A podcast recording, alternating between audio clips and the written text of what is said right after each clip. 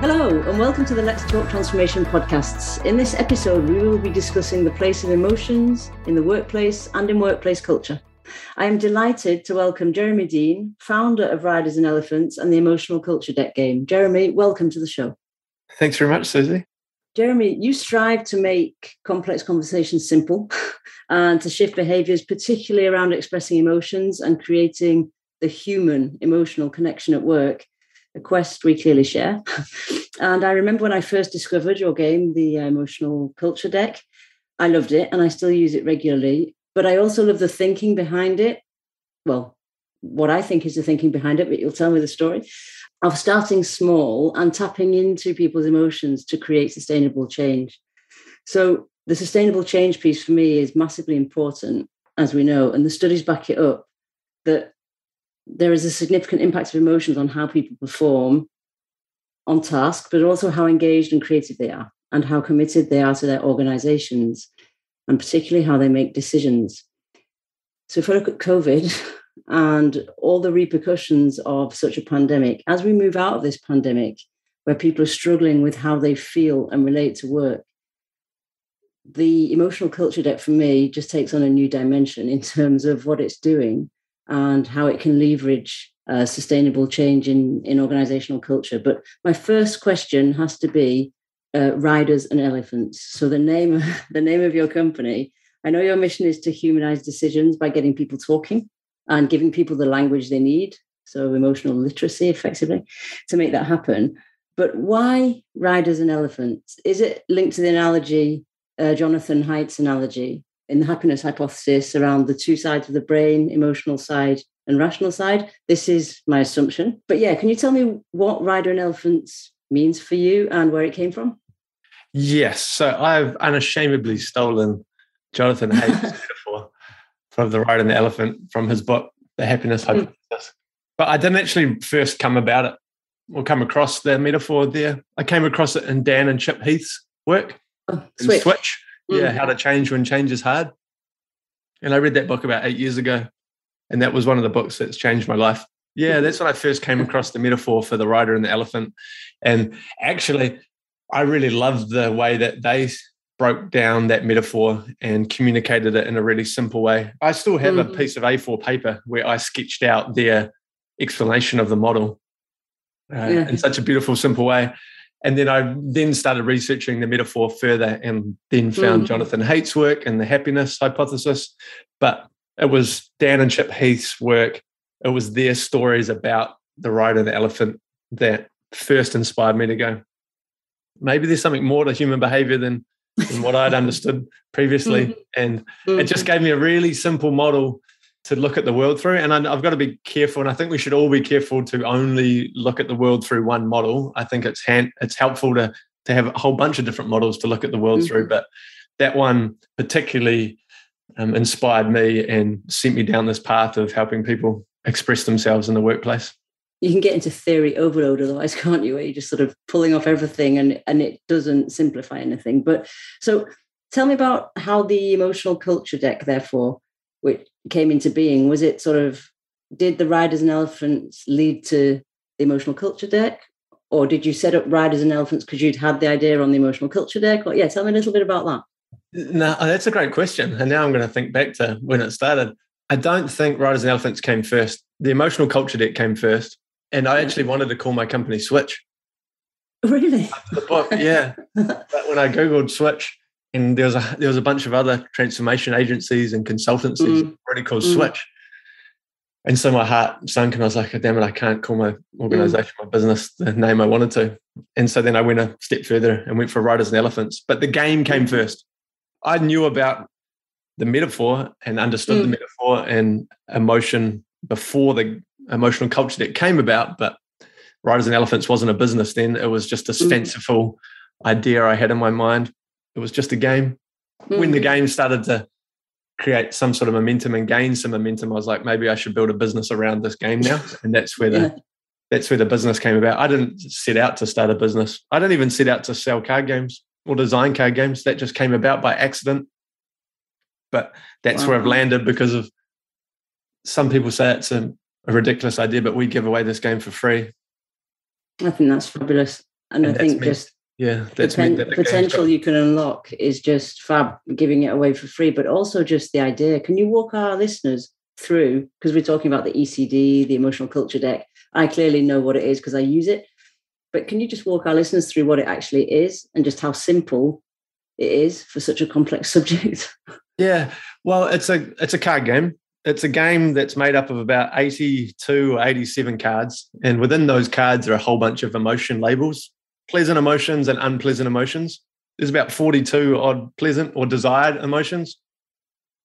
Joy, um, inspiration, thoughtful, brave, confident, inspired, those sorts of labels for emotions mm. or feeling states, one could describe them as. Mm. And then there's also about 35 or 36 unpleasant or undesirable emotions or feelings in the pack. And you simply go through it as a leader and you select the cards that you'd like your people to feel or not feel in the workplace. Mm. There's a couple of core questions. What do we need our people to feel to be successful? And on the flip side of that is what do I need to feel at work to be successful? It takes you on a journey to discover those things because I believe as a group of leaders, if we could sit down and come to consensus on the things that we believe we need our people to feel, then yeah. it's then we can have a really powerful conversation about how we need to behave and the actions mm. we're putting in place to help our people feel those pleasant emotions and what we should do to help people manage and cope when they're feeling the undesirable emotions. Whether we want to believe it or not, emotion governs human beha- human behavior. Yeah. How we behave is governed by how we feel. And there's plenty of people who don't want to believe that or or their experiences will tell them that's not true. It's their right to believe that. But I believe the opposite. And there's 20 years of research that suggests the opposite to be true. And we just don't have conversations about emotion in the workplace because we've been told for so long there's no ROI. Uh, waste of time. um, it doesn't matter how people feel. They should just do their effing jobs mm. and all these things. yeah, yeah, emotion drives behavior and we don't talk about emotion when it comes to workplace culture. And so this game helps us do that in a in a way that makes it safe, easy, and simple to do. We stay at the cognitive level, don't we? A little bit like in education for the moment. um, yeah. That, that, we just look at cognitive intelligence and the cognitive le- uh, layer, and the emotional layer doesn't really get talked about, and therefore people are uncomfortable. What were your biggest challenges in putting together the game? Because I'm sure it didn't come just like that from one day to the other. No, we got. I think we got to about version 15 before we launched it. Before we okay. actually started mm. selling it online, and I, one of the biggest challenges was getting people just to try it out, use it, and that's one of the reasons why we actually give it away for free. Because early on, I was getting so much pushback and so much rejection. People scratching their heads and looking at me as if I was mad, saying, "Why do we need this?" And it's a waste of time and it won't work. And and I was spending a lot of time and energy trying to convince people that it did matter and that it was mm. going to work. And that wasn't working. And I realized that actually, yeah, I had to give people the only way to change people's beliefs around that was to change their behavior, I felt, mm-hmm. and help them see something different. And to do that, I felt I had to give it the game to people for them to find out themselves. Because there's mm-hmm. nothing like discovering something for yourself and then and then how powerful that you then create reasons for why it works. Whereas I could sit here and tell you why this matters and all the evidence for it. But if you still don't believe that, mm. nothing really I say is going to help you change your belief set or your mind. Funny enough, it's called the backfire effect. There's some really cool mm. research for that. And what I felt was that if I gave you the game for free though and you started playing it, you might then come up with reasons why it can now work and you would convince mm. yourself and then change your belief set around it. So giving it away to people to download and and play themselves has helped us because there's been less cynicism because they're like, well, I can at least test this out before before I invest in it or before I mm-hmm. invest time or money into it. Like getting people to test it was the number one difficult thing. But I quickly changed my mindset, I guess, and my approach. And I and I was reading Seth Godin and he talks about find the people who believe in what you believe and work yeah. with them. And find your tribe. find your tribe, yeah. And so I started spending more energy on the people who were interested in it because I hoped that they would then introduce it to other people who were like-minded. So then I could then build on that. The testing it was the was the number one mm. difficult thing, and it's probably sort of why it took so long—a couple of years of development to get it out into the world. Mm. The second biggest challenge, which was related to the people not wanting to test it, is that eight out of ten times people would say, I don't get it or emotions don't matter around here. Right. Statement. yeah, yeah, which is a very finite statement in itself, isn't it? Like emotions yeah. don't matter here. We won't be able to have that conversation. And I found that really challenging because I knew from when I was testing it how people were responding to it. But then you can sound like a bit of a, a crazed evangelist about your own work if you're constantly telling people about how great it is. And I'm wary of that as well because I don't want to be that type of person. But of course, I just knew I had to get I had to get the game in people's hands because when they played it, mm. they would realize that they can do the thing that they said they couldn't do. Yeah, it's sort of light bulb moments, isn't it? But so does that mean that you sort of beta tested it at an individual level and then moved to the more collective level, or, or how did that work? Because I love the fact that it, you can use it at either level. I think that's really interesting. Yeah, all my beta testing early was with individuals. Mm, because it's okay. far easier to get a coffee meeting with one person yeah. and play the game with them over a coffee at the cafe or in their meeting room. And so all of my most of my beta testing in the first five versions of it were with individuals. Right. And then I finally had some success with convincing. I say convincing because it was convincing. Uh, I can imagine. I can some organizations to take a chance on on testing it at a team level. And I think in about version six, I managed to to find an organization who was willing to to take um take a punt on me and the game and mm-hmm. say, yeah, come and try it with our team. But even mm. then, in the first in the early iterations of it, testing with teams, I still focused on individuals. So we would get a team together we would focus on the leaders going, how do we want our people to feel? And I remember at about version six of the game, a team, a local government body, they were using it, but they didn't want me to help. They didn't want me to help. So I said, well, ah. it's okay, but there's one condition of me selling you this, selling you this prototype for you to use, was that um, I could come and watch you run the workshop because I really wanted to learn. And I thought the best way oh, to learn was to, to be in the room and observe. Of course. And I remember them going through the workshop and not following the instructions in the game at all. they didn't ask what do we want our people to feel and not feel at work. They asked how do we want the stakeholders we work with to feel and not feel. Mm. I was like, that's interesting. So immediately somebody had already hacked the game and they'd started having a conversation about emotions with a different group of people. And I thought, maybe there's something else to mm. this game. Maybe people can pull it apart and use it to have conversations that they need to have rather than the ones that I'm just promoting with the questions in the game. And so there was some, some aha moments in that engagement.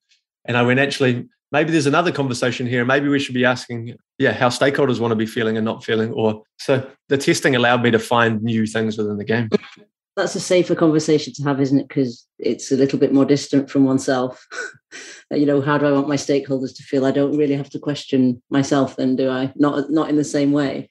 Is that how the customer experience deck was born? Because I know that you've now developed it into customer experience deck as well. And I do think that this game is around the human experience and essentially the employee experience and then the leadership experience. But it's about getting close to your own emotions, isn't it? So I can understand why they took a step back and went, let's use it for our stakeholders.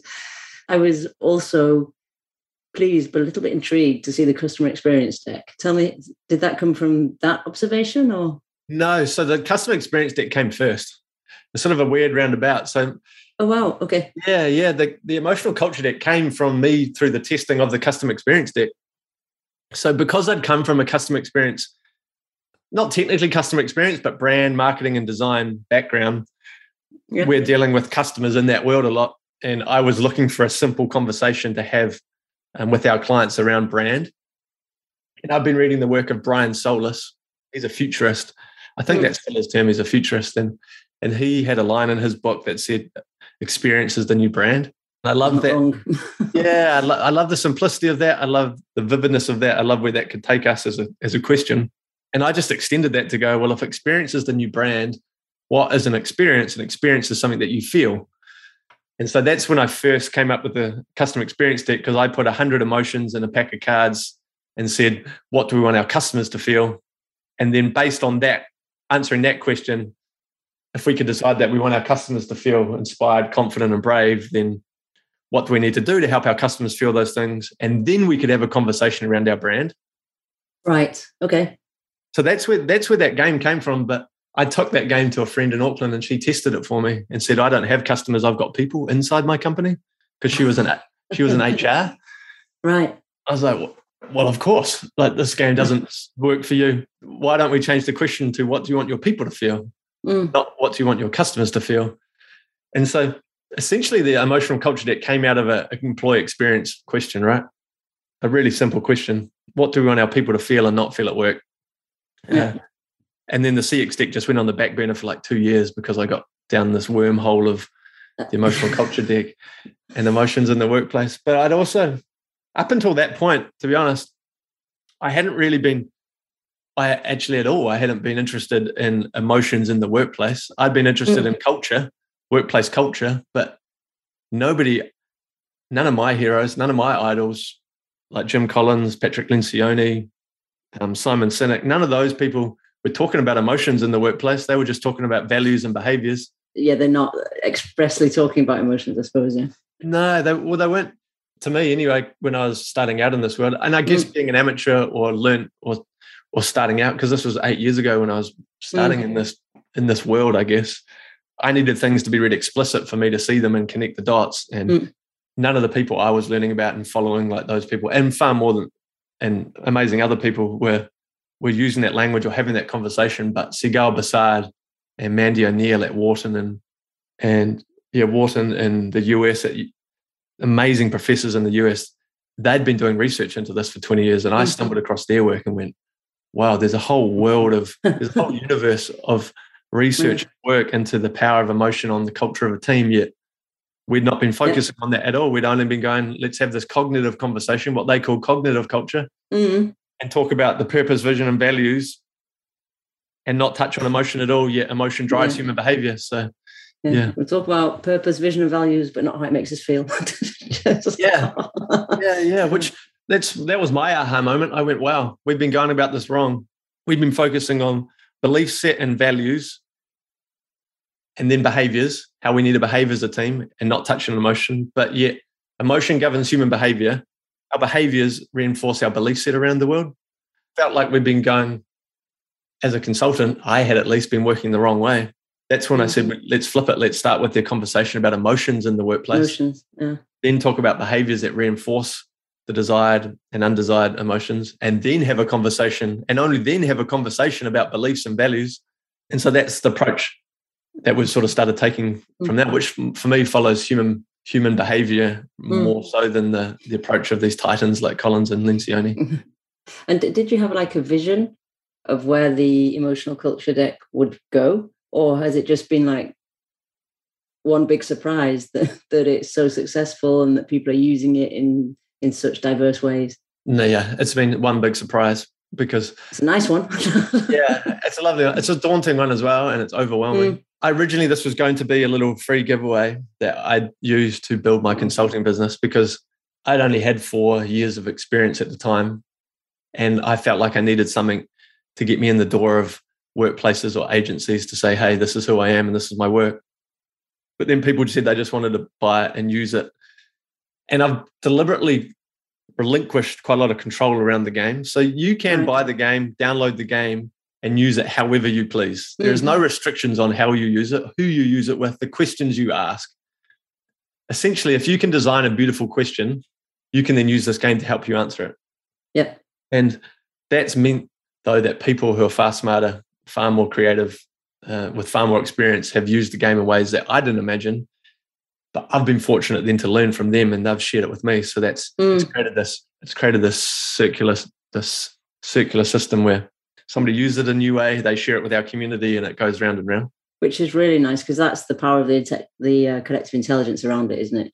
Is that teams will probably make their own models from it, and different consultants have different views on and different methods on how they work with people and i do think national culture plays plays a role in there in terms of you know how open that conversation is around emotions anyway yeah so yeah it must be yeah. interesting to see all the different things coming back in yeah well i remember when we first met it must have been a couple of years ago now maybe even longer i remember asking you what what's the national culture with in france what's the culture in france mm. like are people open to having conversations about mm. emotion mm in France or not. And I think at the time mm. you, I remember you saying that potentially it's a lot more hierarchical and people weren't that open mm. to it. Is that mm. is that the case? Yeah, it wasn't a normalized conversation. It wasn't a conversation that they have very often. I think it's changing. And I think COVID is is partly to I was going to say to blame, but that's not fair. Has opened that opportunity.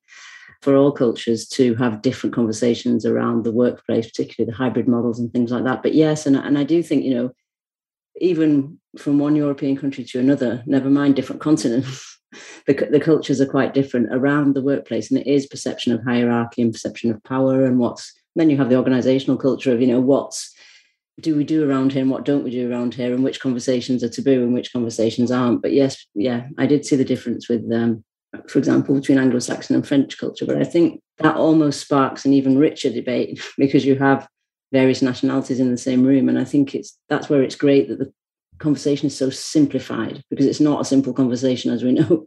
Mm. So the fact that, you know, there's there's sort of a gaming element to it and that people actually they don't have to say it, do they? Because it's on the card. And that's what I really like because that allows them to express things that they may not necessarily express.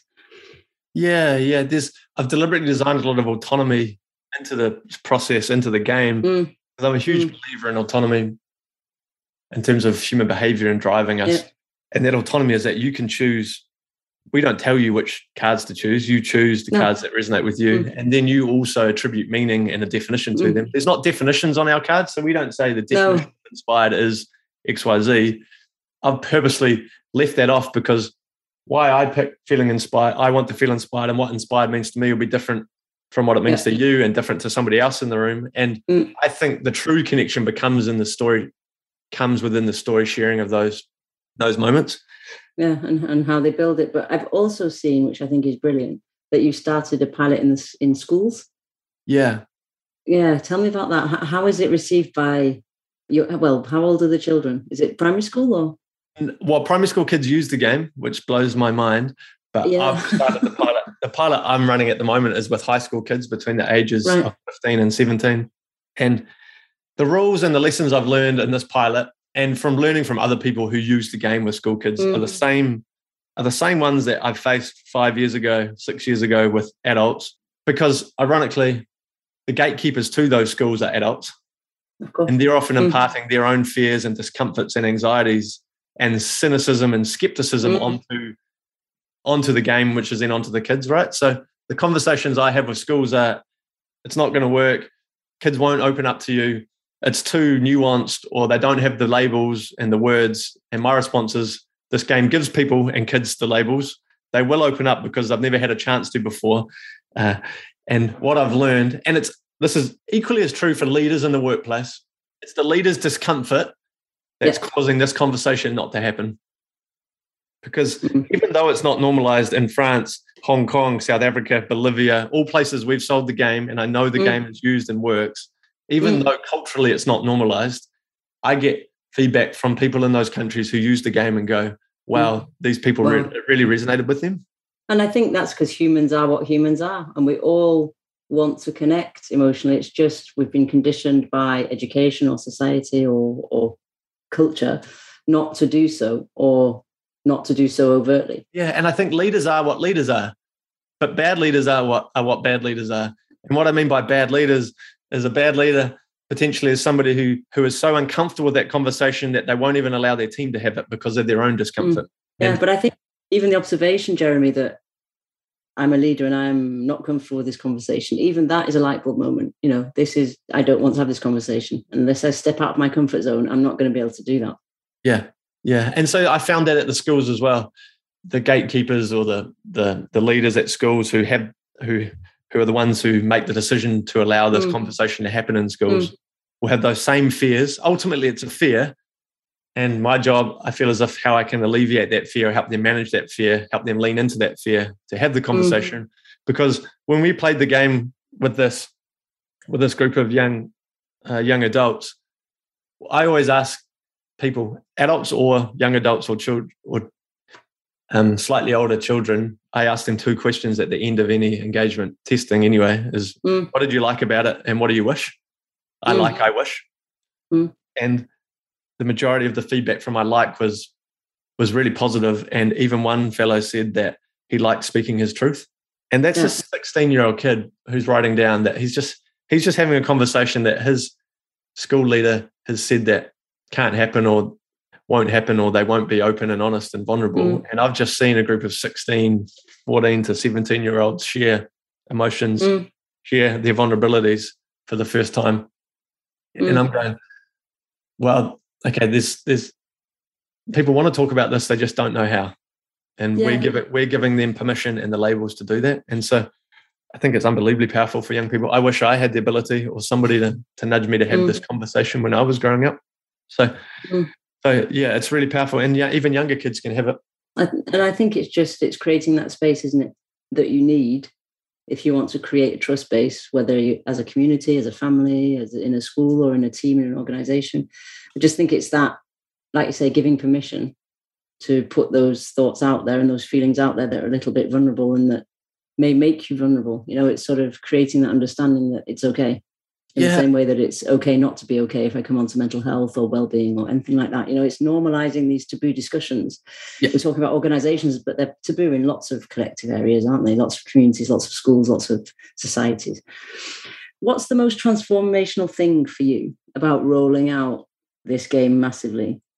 Yeah, two parts to that. When when I hear the word, what's the most transformational thing? Is like I can't not think about a story early on when I was using this game where tell people me, tell me the story. yeah, we were working in a in an engineering organization, and so potentially, if you are looking at to stereotype people that wouldn't have this conversation, it might be engineers, right? Really hard mm-hmm. skilled, mm-hmm. rational people. Mm-hmm. That that was anxiety driving for me anyway when I was working with that organization and that team.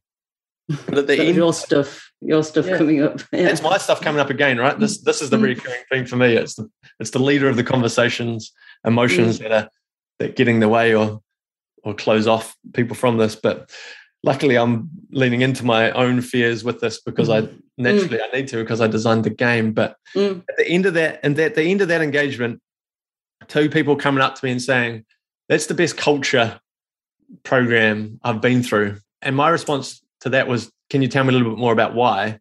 And they've told me that they've been in that organization for eight years and they've gone through two different culture program changes as two new CEOs have come in. Mm. And they said that they've been previously asked to be part of the value setting group and they've been part of these workshops to say, what do we think our values are? And he said, We've never done it at a team level and we've never talked about emotion. And previously, I've never really felt part of those things because they don't listen to what we say anyway.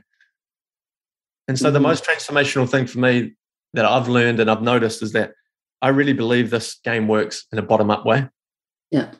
And focus at the subcultural level. So the mm. logistics team can work together and define the emotional culture for their team. And the marketing mm. team can work together to define the emotional culture of their team. And that's driven by those people and those teams to get the best out of them and their environment, rather than the traditional approach, which is simply just a homogeneous top down value setting communication mm-hmm. exercise essentially. And you can't change a system unless you can change the small parts of it. Agreed. This gives us mm. permission mm-hmm. to change small parts of it because we say, we appreciate that the marketing team, you are different from the finance team. And mm. let's learn from you individually what you need plus what your team needs, and then work our way up that way. And so I think the most transformational thing is this game gives you permission to work at a at a subcultural level I think that's massively underestimated or undervalued when it comes to culture change with an organization. Mm, it's just not talked about. That's no. the whole point, is it? The emotional layer isn't talked about. Okay, time is running, but I would like to ask you what would your final call to action be for leaders and organizations looking to unlock the emotional potential of their team or their organization over and above using your game, of course? your game will leverage this discussion, but what would your real call to action be for them? we've got to face our own fears and insecurities first, which mm. takes some humility. But if we're not willing to lean into our own fears and insecurities and learn more about ourselves, we can't potentially, we can't even manage others. You've got to manage your own emotions before you can manage your team's emotions.